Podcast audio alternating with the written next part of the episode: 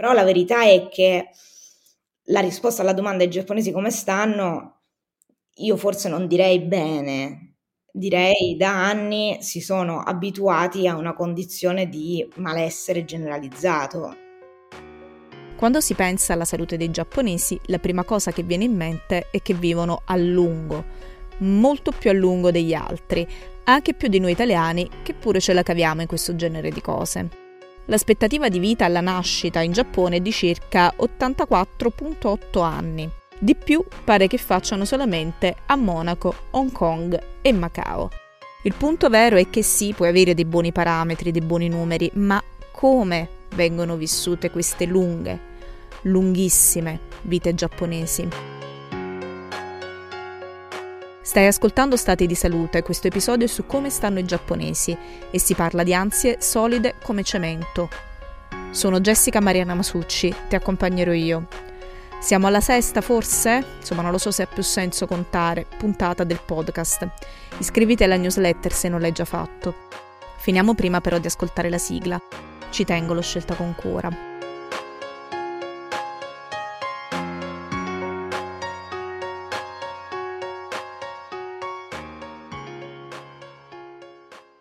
Ci sono diversi motivi per i quali ho deciso di dedicare un numero del podcast alla salute dei giapponesi. Già l'avevo fatto con i russi e vi invito a recuperare quella puntata, utilissima anche per provare a decifrare almeno qualcosina di quei soldati che hanno invaso l'Ucraina.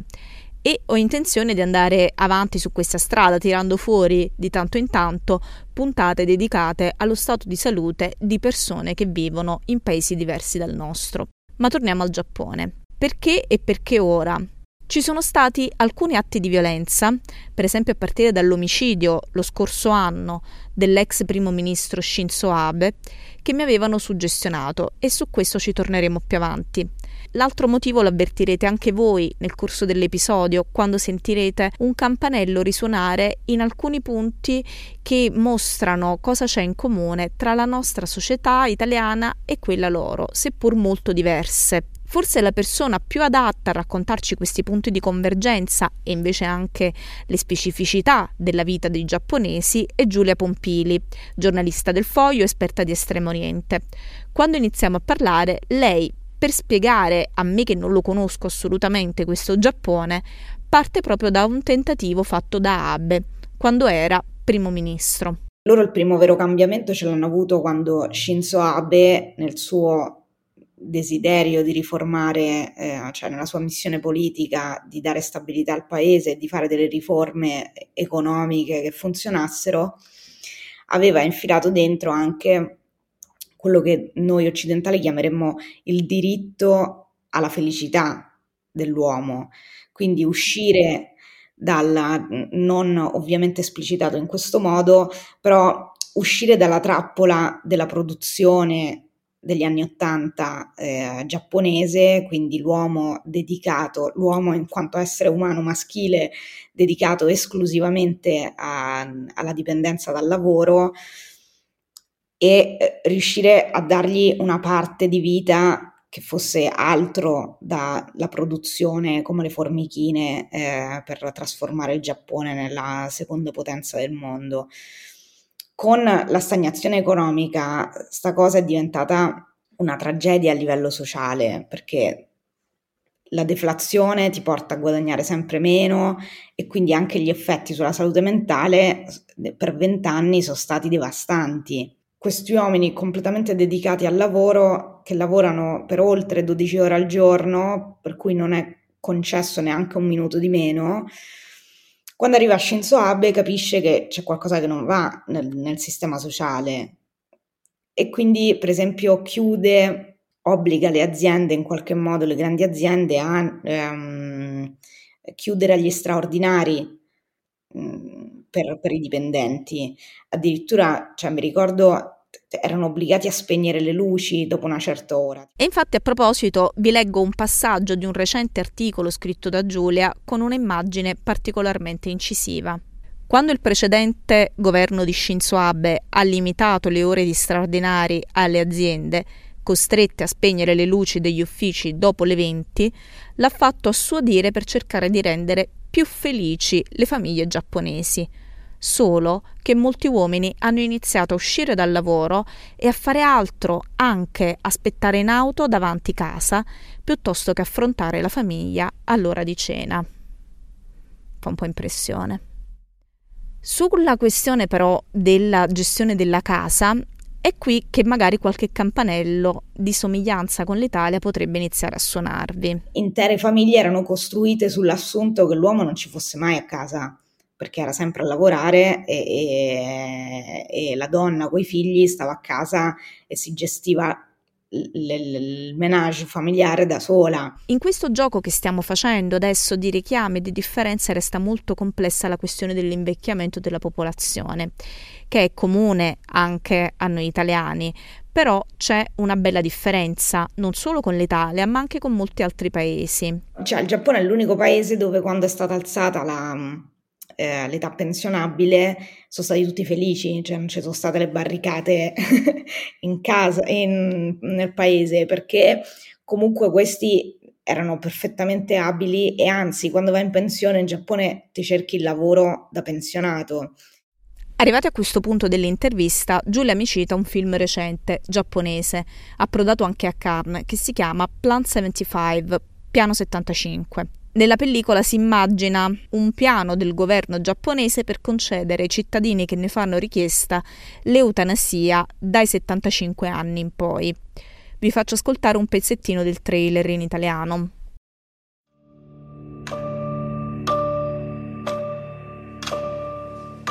Il governo ha sancito l'entrata in vigore di Plan 75, che garantisce il diritto alla morte assistita a tutti i cittadini che abbiano più di 75 anni che ne facciano richiesta.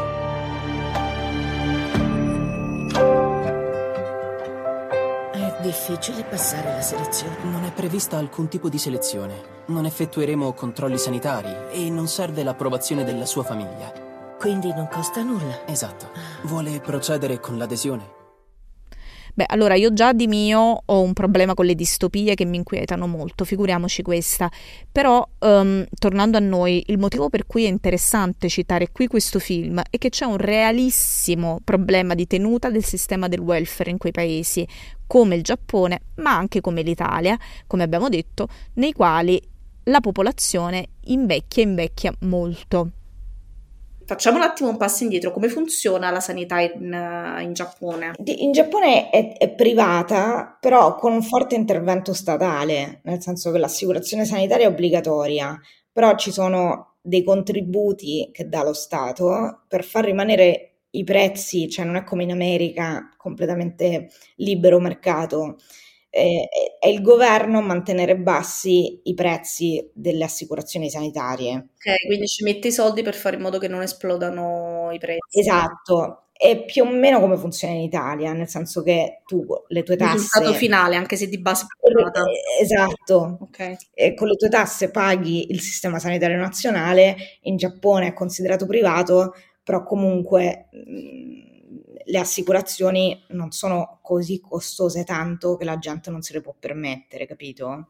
Un'altra cosa che avevo letto è che gli ospedali per legge sono senza scopo di lucro, l'ho letto su Wikipedia, quindi correggi se è un'inesattezza. È, è possibile perché tutto riguarda la, la, messa a disposizione, cioè tutti devono poter accedere. Il problema è eh, innanzitutto quali sono le criticità e poi eh, rischia di esplodere tutto questo sistema che sembra molto bello, appunto perché le aspettative di vita si allungano di, di, volta in volta sempre di più. Sì, e poi soprattutto non c'è sostituzione, cioè il tasso di fertilità e la, la capacità di, di, far nascere nuovi bambini non esiste. Da un lato uno dei motivi è la chiusura all'immigrazione e sicuramente questo è uno dei problemi principali del Giappone che è rimasto anche geograficamente come un arcipelago, quindi non ha immigrazione eh, diciamo territoriale e, e poi fondamentalmente una struttura sociale che viene dal passato giapponese eh, di omogene- che, che, preve- che privilegia eh, l'omogeneità piuttosto che um, una società eh, diversificata e aperta a, agli stranieri, soprattutto per esempio quelli del sud-est asiatico, eccetera. Però si, si crea una situazione paradossale per cui tu hai tantissimi geriatri, per dire, nel sistema sanitario nazionale e pochissime ostetriche, perché non c'è mercato. Per, se vuoi incentivare le nascite, devi avere più ostetriche, no? E, questo è un dibattito di cui si parla spessissimo perché il Giappone vuole aumentare la quota di mh, eh, professionisti specializzati stranieri il problema qual è? Che ehm, c'è ancora molta stigma e, e, molta difficoltà a farsi curare da un'ostetrica, metti indonesiana o malesiana, Mettiamo però un momento da parte i problemi della tenuta del welfare, che a lungo andare possono incidere quindi anche sulla salute fisica e mentale dei cittadini. E uscendo da una dimensione di un futuro vero o distopico torniamo al presente e ai dati delle statistiche che riguardano la salute, per esempio eh, le principali cause di morte. E ehm, dando un occhio l'impressione che ho avuto è che i giapponesi stiano tutto sommato bene, ma è davvero così? La risposta alla domanda ai giapponesi come stanno, io forse non direi bene, direi da anni si sono abituati a una condizione di malessere generalizzato, che è un malessere della società, magari non del singolo, però è una società che non riesce a uscire da questa trappola in cui si è infilata, per cui tu hai tanti anziani, pochi bambini, eh, una, um, una, generale propensione a, um, al non cambiamento, al conservatorismo, quindi no stranieri, non, non, non nuove attività. Um, non c'è in Giappone la cultura dell'azzardo, del rischio, quindi la nascita di nuove aziende, di imprenditoria, che cambi la faccia del... Eh, e anche questo, secondo vari studi eh, che fanno soprattutto al Ministero delle, della Demografia, per esempio, è uno dei, dei motivi per cui questa, la stagnazione è una stagnazione anche psicologica dei giovani che non hanno nessun mh, mm, incentivo a rinnovarsi, a uscire dalla loro condizione, dalla condizione in cui nascono e non riescono a svilupparsi, esattamente come la società rimane ferma, anche i giovani sono addormentati su questa condizione. A questo punto io ti porrei la domanda, quella famosa del mito degli hikikomori, come dicevamo, anche le zie su Facebook ormai dicono, ah questi giovani sono tutti hikikomori, con pronunce, qual è quella corretta poi peraltro? Ah, i hikikomori. Ah, ok. Eh, con storpiature allora fantasiose. Cos'è che noi italiani non abbiamo capito? Perché la nostra versione è un po' questa grottesca del ragazzo che rimane chiuso in camera sua, mangia junk food, mangia schifezze, uh, si vede la televisione oppure sta a fare il gaming online e, e, basta, stop, così molto semplicistica, come se fosse solamente un fatto di cattiva volontà. Ecco. No, non è il fenomeno degli sdraiati, cioè è tutt'altro, quello che non abbiamo capito è che è un effetto di una società ehm, bloccata, incatenata,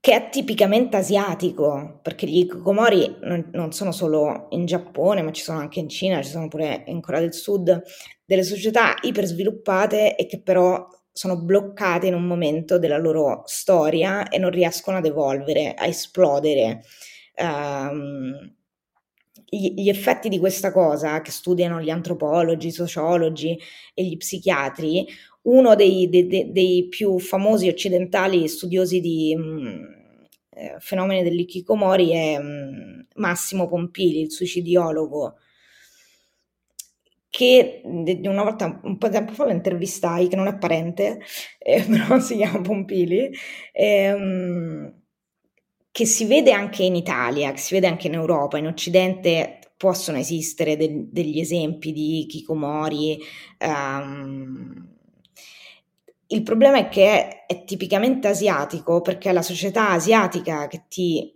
mh, mm, prepara o comunque re, ha le condizioni per generare questo genere di eh, disturbo mentale.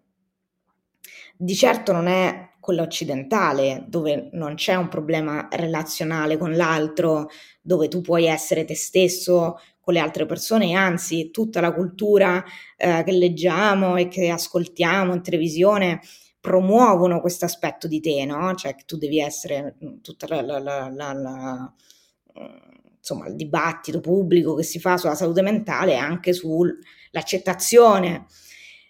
Mentre in Asia non è così, cioè tu rispondi a un ruolo e devi interpretare quel ruolo a tutti i costi dentro la società. E questo punto io penso che dal punto di vista poi dello stigma nei confronti della salute mentale e anche nel modo di interpretare le categorie di salute, sano, malato, eccetera, ci sia un, un'estremizzazione. Assolutamente sì, cioè loro sono, c'è un problema fortissimo che riguarda la salute mentale e l'accettazione e lo stigma sociale eh, contro le famiglie che hanno, che hanno mh, problemi di questo tipo. Cioè, nel senso, se sei una famiglia classe media normale giapponese e hai una persona in famiglia che ha un problema, magari immagino in questo caso c'è problemi di carattere, mh, mh, di entità un po' più severa rispetto sì. a un malessere che è più diffuso. Che succede? Non, non, ne parli con nessuno? Non, cioè, rispetto all'Italia dove pure esiste uno stigma, qual è la differenza? Beh, sicuramente non, non viene esplicitata la cosa, soprattutto dentro la tua mm. comunità. E, um, c'è un problema addirittura in Giappone, eh, l'obesità è considerata una malattia mentale eh, perché riguarda il tuo autocontrollo, che è un pezzo fondamentale della costruzione della, dell'essere umano giapponese, no? Eh, del tuo saperti controllare eh, nelle tue esternazioni, eh, nel tuo rapporto con gli altri. Eh, una persona che mangia più del dovuto e quindi manifesta questo suo scarso autocontrollo eh, nell'essere più in carne di altri, viene bullizzato ed è, ass- non dico che sia accettato socialmente, però è una cosa assolutamente normale, mentre da noi sarebbe stigmatizzato la bullizzazione. Il sistema culturale che obbliga la società a essere estremamente omogenea si vede anche dal punto di vista della, della salute mentale, nell'ambito della salute mentale, se tu hai una persona che è diversa perché ha mh, problemi mentali, perché non è integrata nella società, viene esclusa, viene marginalizzata e la famiglia che gli sta intorno viene criticata, capito? Allora, prima parlavo di statistiche di cause di morte e qui c'è un dato che colpisce ed è quello sulle morti per suicidio. I dati che sto per dire sono riferiti all'anno 2019. Se in Italia i suicidi erano 4,3 ogni 100.000 persone, in Giappone sono stati 12,2, quasi tre volte tanto e dire che qualcosa è stato fatto negli anni. L'unica cosa su cui il governo giapponese ha lavorato tanto per un'emergenza nazionale veramente forte è stata quella dei suicidi ed è un caso di successo. Cioè il Giappone fino a un paio di decenni fa era il paese con il più alto tasso di suicidi al mondo, eh, con una, una tendenza al suicidio veramente allarmante e, e sono riusciti in qualche modo a bombardare di informazioni, a creare una rete di controllo. Io mi ricordo all'ingresso del, in, tutti, in tutti i luoghi eh, tipici dei suicidi giapponesi, nel, nel, nelle aree giapponesi a Tokyo, vicino a Tokyo c'è questa foresta che è chiamata la foresta dei suicidi perché il 90% della gente che si suicidava eh, Gia- a Tokyo andava a morire lì per tutta una questione spirituale, di, di significato ancestrale. per esempio lì, se volevi entrare nella foresta, a un certo punto loro hanno messo dei patrol, cioè delle persone che ti controllavano per capire dove andavi, oppure in tutte le zone tipo dei giard- grandi giardini, foreste, in tutte le zone dove tu ti puoi mh, mm, allontanare da, da, dalla comunità, eh, ti danno dei ticket che poi tu devi riconsegnare all'uscita in modo che sappiano che sei usci- effettivamente uscito, cioè c'è stata proprio una campagna ossessiva a un certo punto, che, che veniva dalla politica ovviamente, per cercare di limitare in tutti i modi il fenomeno dei suicidi ed effettivamente nel giro di un po' di anni è stato, una, una, mm, è stato di successo. Hanno cercato di limitare il più possibile, ci sono riusciti, il fenomeno dei suicidi. Quindi da un fatto culturale che era assolutamente accettato, a differenza per esempio della cultura europea e specialmente quella cristiano-cattolica eh, che lo condanna, in, in, Giappone il suicidio è assolutamente normalizzato, è stato normalizzato eh, dalla cultura confuciana tradizionale. Basti pensare al fenomeno dei seppuku uh, dello sventramento rituale uh, fatto in caso di disonore no? dai, dai samurai. E, um, il suicidio era usato quasi quotidianamente da, da chi si, sen- si sentiva di disonorare la società, ma impedire la normalizzazione dei suicidi basta a una società per risolvere i suoi problemi con la salute mentale? La verità è che, soprattutto in Giappone, non si è parlato per niente di tutto quello che porta al suicidio che riguarda la salute mentale.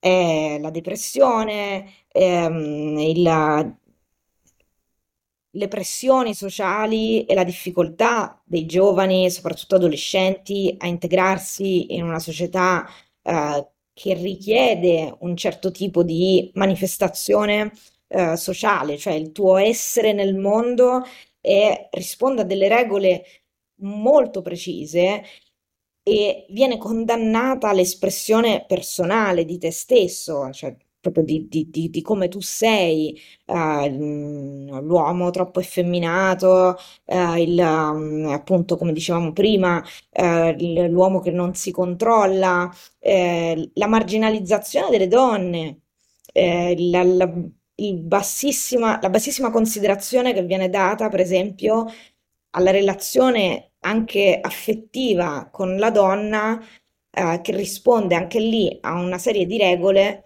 nessuna, mm, diciamo così, nessuna soddisfazione, nessuna scelta viene eh, liberamente fatta da una donna eh, e, e, non è accettabile dalla società il fatto che una donna scelga di eh, sposare uno piuttosto che un altro, di scegliere di non sposarsi, ovvero tradizionalmente non lo era, oggi lo è molto di più, però comunque resta questo stigma sociale di una società estremamente patriarcale eh, dove mh, appunto la, la, donna se decide di farsi una famiglia non, non, non è previsto che lei lavori e quindi la sua individualità viene completamente annullata e quale effetto abbia questo sulla salute mentale delle giovani donne che si apprestano a entrare nel mondo del lavoro, è, in realtà è ancora poco studiato. A proposito di donne, lavoro e salute mentale, Giulia nella nostra chiacchierata è tornata sul caso della tennista Naomi Osaka. Sentite come parte del Giappone ha commentato all'epoca il suo ritiro. Quando nel 2021 Naomi Osaka la, una delle più grandi tenniste eh, del, del, Giappone, tra l'altro eh, una Hafu, che significa non completamente giapponese, perché lei ha um, il padre di Haiti e quindi um, la doppia cittadinanza, quindi già questo crea, crea su di lei no, una, um, così, molte chiacchiere dal punto di, da, da, da, dentro la società uh, giapponese, quando nel 2021, all'apice del suo successo, lei annuncia uno stop perché soffre di ansia e depressione, sui giornali occidentali, soprattutto quelli americani, viene eh, celebrata la sua scelta perché dicono una ragazza molto giovane che sente la pressione del dover vincere, vincere, vincere e decide di fermarsi all'apice della sua carriera per prendersi cura di sé. I giornali giapponesi la criticano perché ci, so- ci sono, ci sono stati tantissimi eh, editoriali, soprattutto nei giornali più conservatori, nei media, ovviamente parliamo di, di, di una minoranza, però c'era chi la criticava perché se la tua missione è quella di giocare a tennis, tu devi continuare a giocare a tennis. E non lo fai perché sei una um, donna e in, in, quanto donna sei debole e quindi soffri di ansia e depressione. Il fatto che fosse emotiva, che è l'aggettivo quasi sempre eh, riferito alle donne. Sì, ma è una cosa che insomma anche, eh, anche altrove, anche da noi, eh. Esatto, in questo... Sei un po' emotivo oppure sei un po' umorale. Sei umorale.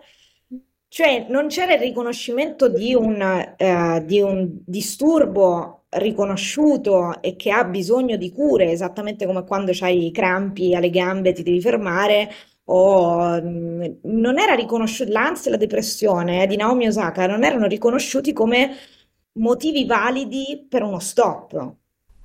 Con l'ultima domanda siamo tornati al punto di partenza. Vi ricordate che avevo citato l'omicidio di Shinzo Abe? Beh, insomma, eh, di recente un altro caso di cronaca a giugno ha attirato l'attenzione dei media internazionali quando una recluta giapponese ha sparato e ucciso due colleghi in un poligono di tiro. Questi episodi di cronaca mi hanno colpito perché è come se non riuscissi ad associare al Giappone un tipo di violenza, diciamo così, estroflessa e mi sono chiesta che ruolo ha giocato la politica nel creare anche all'estero quest'idea di un Giappone non violento e che cosa sta succedendo oggi.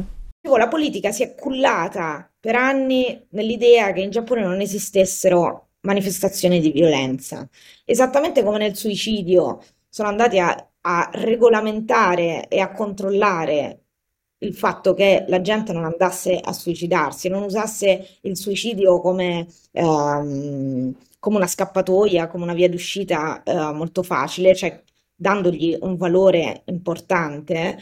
Nello stesso modo hanno trattato la questione della violenza di massa, cioè le armi da fuoco sono difficilissimi da, da, da, da avere, da far entrare nel paese, e, ehm, e questa però appunto era un'illusione perché nel mondo globalizzato tu non puoi mantenere una società così a lungo, così a lungo isolata da ehm, influenze esterne, come dire.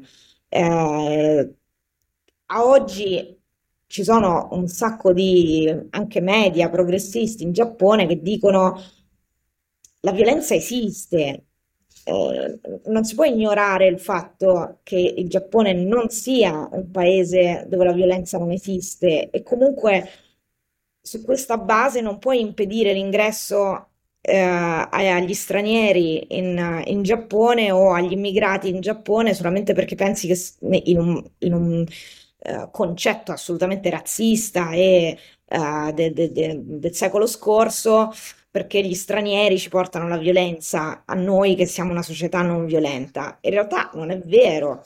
La violenza esiste, è sempre esistita in Giappone e queste manifestazioni sono semplicemente uscite fuori un po' dalla bolla del localismo, magari.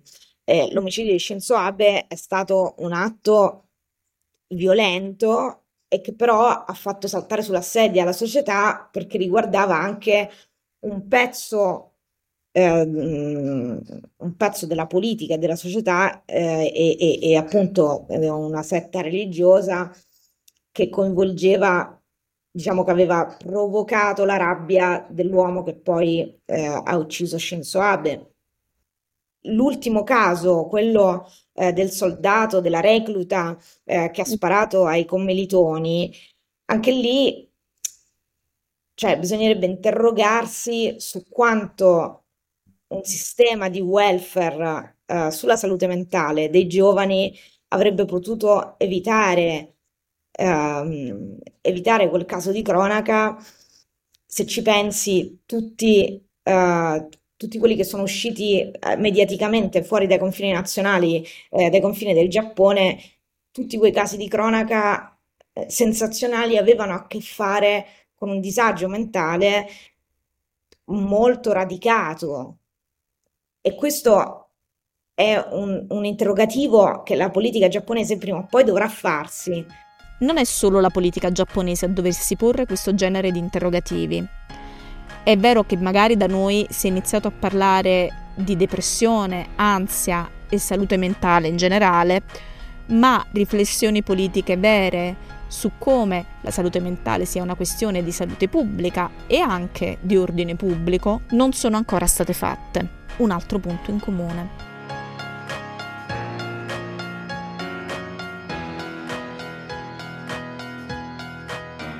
Stati di salute è il podcast della mia newsletter. A settimane alterne invio un numero scritto con una raccolta di storie dall'Italia e dal mondo oppure un episodio di questo podcast nel quale approfondisco un singolo tema.